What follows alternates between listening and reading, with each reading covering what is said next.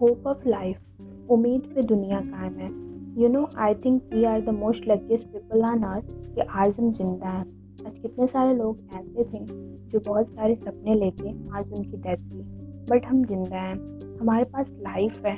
This is the most beautiful thing that you ever got इसके अलावा और क्या होप हो सकता है? That you have life today today you can dream you can work you can actually love and stay with people जो आपकी life में इम्पोर्टेंट आप जो भी इंसान को इंस्पायरेशन मानते हो डॉक्टर कलाम हो सकते हैं रतन टाटा हो सकते हैं मदर टेरेसा हो सकते हैं, उनके फेल्यूर्स के बारे में जैसे मैं पढ़ा करती हूँ सक्सेस के बारे में पढ़ने से you know you get inspiration but कभी कभी हमें फेल्यूर्स के बारे में जाननी चाहिए। तब हमें पता चलेगा कि लोग in bad times also they have hope about their life and so they succeed